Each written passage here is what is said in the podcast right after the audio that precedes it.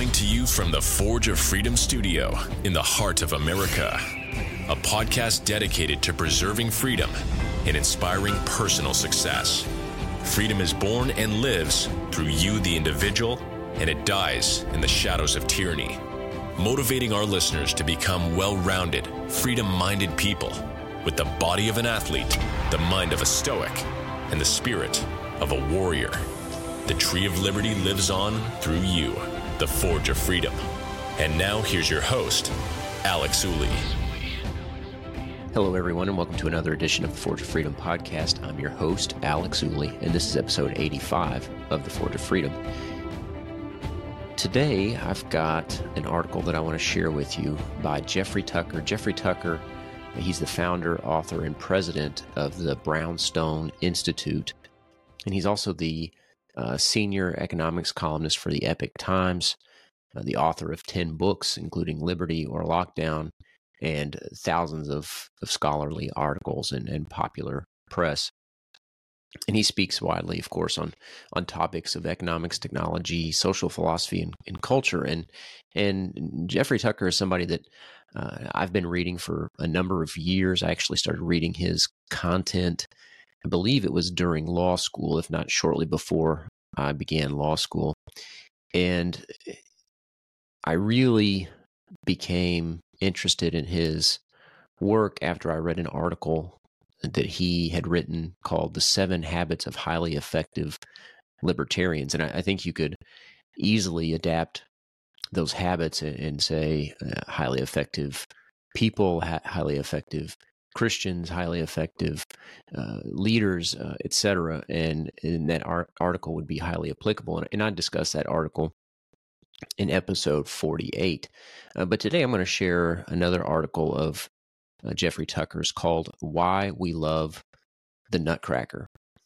And uh, of course, it just seems timely to share this article because obviously with Christmas coming around the corner, uh, it's Friday as I'm recording this, and of course the episode will be released on Saturday, just a couple of days before Christmas. And uh, and I read this article and and just really enjoyed it, uh, and I, I, thought that the listeners of this show might uh, enjoy it as well. So I, I hope I hope you do. Uh, with that with that being said, let, let's get into the article here. Jeffrey Tucker says uh, many people this holiday season will experience the joy of attending a local performance of the Nutcracker Ballet by Pyotr Ilyich Tchaikovsky.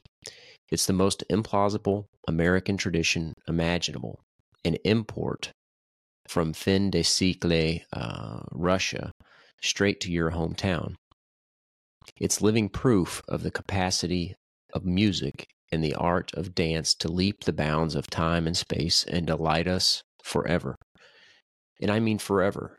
There are many people who pay no attention to the arts and then get engaged during the holidays for this one event. Yes, we wish it would be all year round, but this is the reality and nothing to put down in the slightest.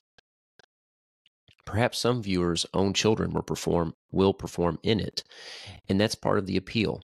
But there's more. Some reports suggest that this one ballet accounts for 40% of the annual revenue for professional companies. It's no wonder why. The music is brilliant, elegant, and vaguely familiar to everyone. It is out of copyright and therefore featured in countless ads.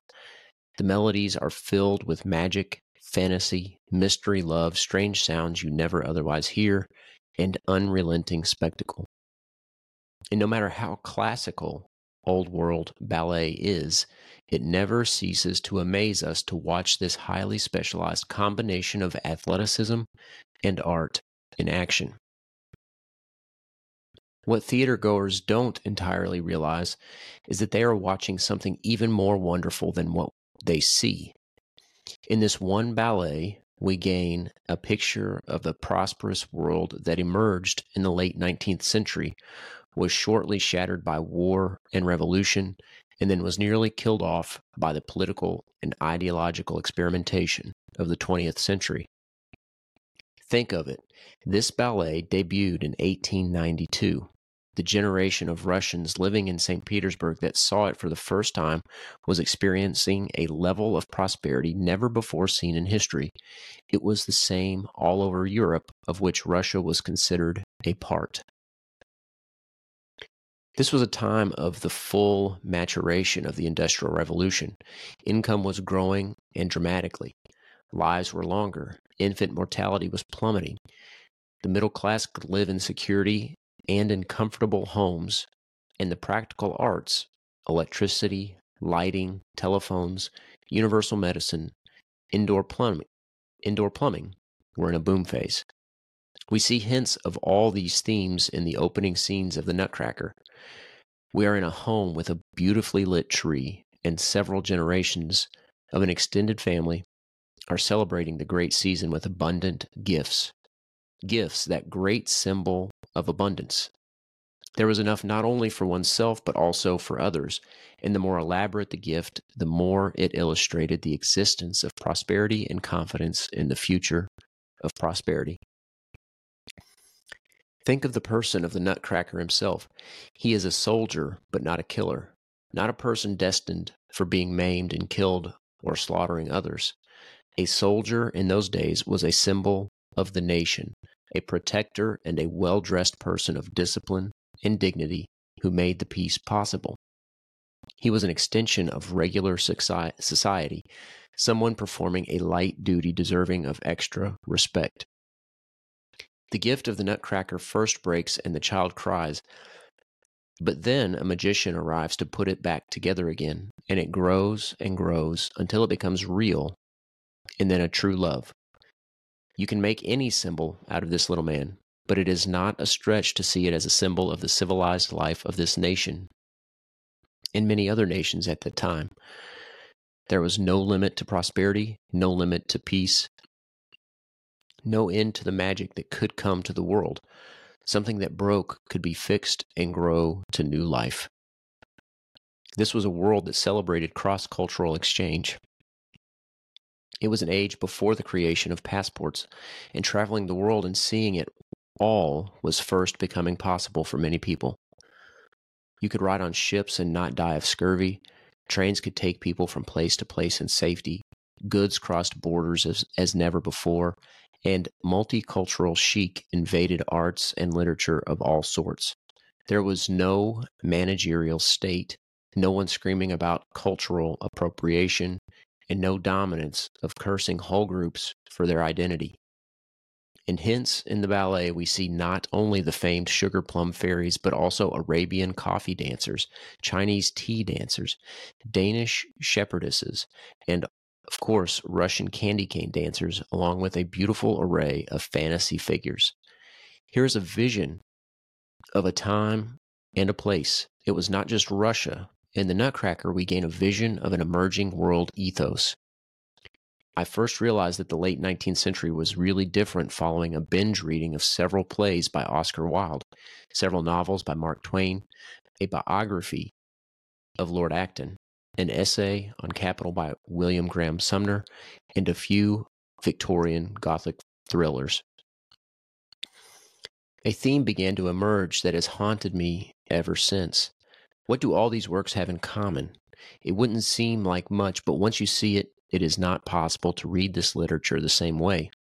The key is this none of these writers, and this goes for Tchaikovsky himself, could have imagined the horror that was unleashed by the Great War.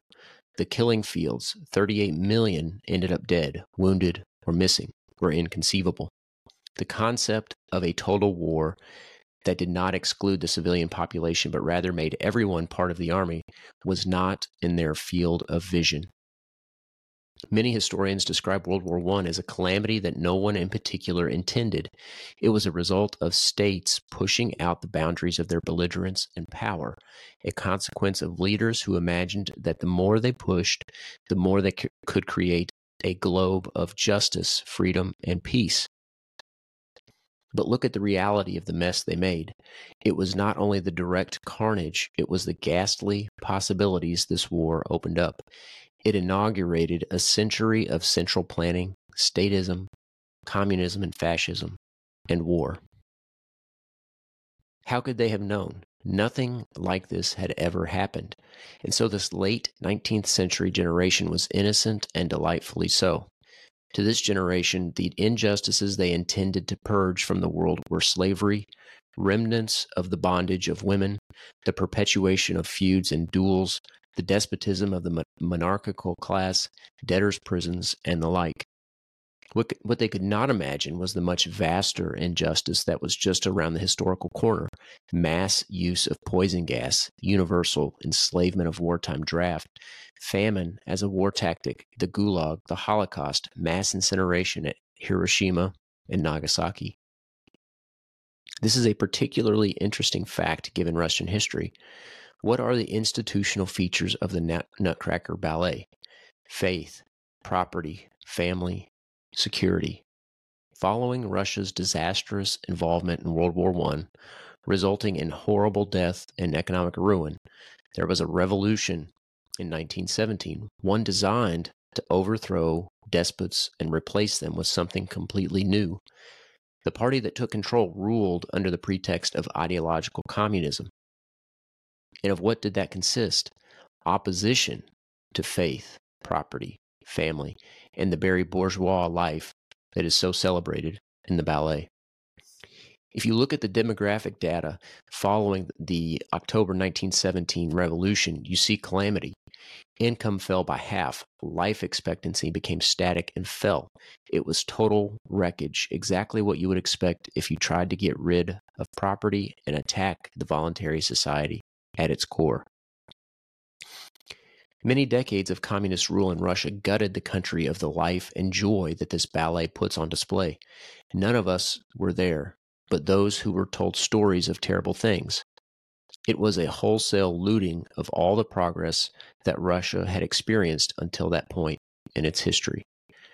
The experience also unleashed a dominance of munitions manufacturers in the UK and US the beginnings of the modern military industrial complex, in addition to previously unthinkable controls on the civilian population, including censorship, censorship and witch hunts over political affiliation. This coincided in the U.S. with what amounted to a revolution against liberty the income tax, the 17th Amendment that bo- abolished the bicameral Congress, and the Federal Reserve that was deployed to fund the murderous war. What's beautiful about the Nutcracker is that we see none of it. This ballet was created in that great time of innocence when all the world foresaw a beautiful future of unstoppable and unending peace, prosperity, and justice. Here's what else moves me about this ballet. Fully formed and just as wonderful as ever, it has leapt over the century of statism the century of bloodshed and mass murder by states, and also the global evil of lockdowns that destroyed so much, and is presented to us right now in our hometown. We can sit in our lovely arts centers and drink it all in and smile wide smiles for two solid hours. We can share in this vision of that generation we never knew. We can dream that dream too. I would never say that the time in which this ballet came to be was a naive time. No, it was a time of clarity when the artists, inventors, intellectuals, and even statesmen saw what was right and true. The themes of the Nutcracker, a culture of free association, gift giving, personal and material growth, spiritual reflection, and artistic excellence, dancing and dreaming, can and should be our future. We need not repeat the blunders of the past, the wars, horrors, and lockdowns. Rather, we can make a new world with a new theme as joyful as the melodies that have again enraptured millions in this holiday season. In the last century, and then again in this century, the gift of the Nutcracker broke. It is shattered beyond recognition today in many countries of the world, including what we used to call the free world. In the remainder of this century, it is up to us to put that beautiful toy back together again.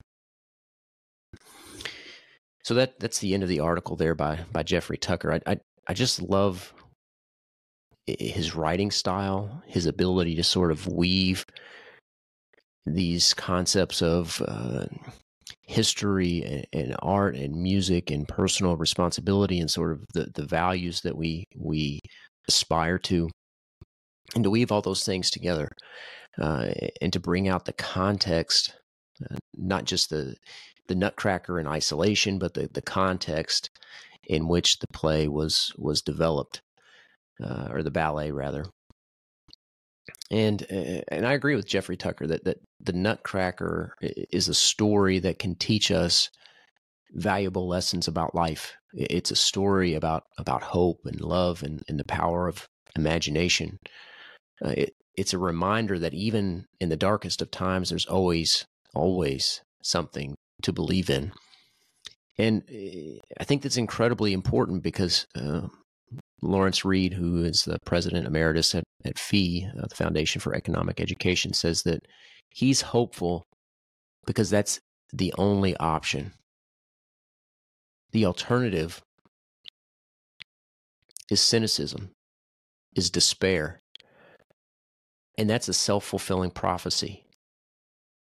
Hope and optimism are the only option to achieve a better world and uh, and I also agree with with Jeffrey Tucker here that the, the, Nutcracker is an important part of our our holiday tradition, which is why you know I'm sharing it now. It's a story that can bring us uh, joy and hope, um, even in the midst of difficult times and and in the middle of winter. Uh, just yesterday was the the winter solstice, which marks the the, the shortest day of the year in terms of daylight, and it's this uh, basically eh, time that I take to reflect that there's more light to come throughout the year. This is the darkest of days throughout the year. And there's reason for hope. There's more light to come. So thank you for for joining me today. I, I hope you enjoyed the article for Jeffrey Tucker, which of course I'll, I'll link to in the show notes. Uh, the article was at Brownstone Institute, uh, and it's uh, brownstone.org, and I'll link to the um, the specific URL, like I said in the show notes. I will have an episode coming out uh, for Monday Gun Day, which just happens to fall on Christmas this year. It's a conversation I had with uh, Clayton Cramer about his book, Lock, Stock, and Barrel The Origins of American Gun Culture. Um, I recorded that that episode earlier this week, and it's it's scheduled to come out Monday, like I said. But uh, please don't uh, let that episode get in the way of spending time with your your family. I, hesitated to to release it on Christmas Day, but uh, of course, people can listen to it at their at their pleasure, at their leisure. Uh, but if you have some time to check it out while you're you're getting ready to to head out to a family gathering or, or wrapping some gifts at the last minute, uh, I'd encourage you to check it out. Uh, Clayton has an amazing grasp of, of history and the context around American gun culture, and, and I think you'll enjoy the discussion. He's a he's a historian. He's a, uh, also written many uh, declarations and, and uh, scholarly articles and, and books, uh, and he's been very busy recently writing uh, expert declarations in cases circulating around the federal courts nationwide. So it's interesting to hear him talk about his book and, and the other work that he's got going on. So um, don't forget to, to check that out Monday. Keep an eye out for that. As Christmas and the New Year approach, I, I also want to take just a moment to express my gratitude for all of you. Uh, you know, the, the reason I started this podcast earlier this year uh, was sort of a multifaceted, uh, but part of it was to hold myself accountable to to sort of reflect and think about these ideas, these principles that we hold so dearly, and and to sort of build my own character so that I can be the the person that I, I'm hoping to inspire inspire you to be. Uh, you know, the, the person that we talk about uh, like we talked about with Lawrence Reed, are we good enough for liberty? That that person of of character, or, or like we talked about uh, during the Stoicism episode, or the episode about Aristotle's 12 virtues. Uh, those are things that I don't always live up to, uh, that we all for, fall short from time to time. And uh, so it's a, a, way to be accountable to, to myself and, and to you and to, to each other. And I, I hope that this can this podcast can continue and we can sort of build a, a community around each other that fights for freedom and, and fights for a better world. And of course, that starts with with us, with each of us individually. Uh, so your, your, support means the world to me, and and thanks to you that we can have. It, it's thanks to you that we can have these conversations and and explore meaning meaningful topics together. And, and I always appreciate any feedback that I get in the comments or on social media. Uh, so as we as we celebrate Christmas, I wish all of you a, a season filled with joy and laughter and love. So until next time, Merry Christmas, and remember, you are the Forge of Freedom. Thanks for listening to this episode of Forge of Freedom. Be sure to subscribe wherever you heard this podcast so you never miss a future episode. For more information or to connect with Alex, you can go to forgeoffreedom.com or follow him on Twitter at Forge of Freedom. Until next time, remember, you are the Forge of Freedom.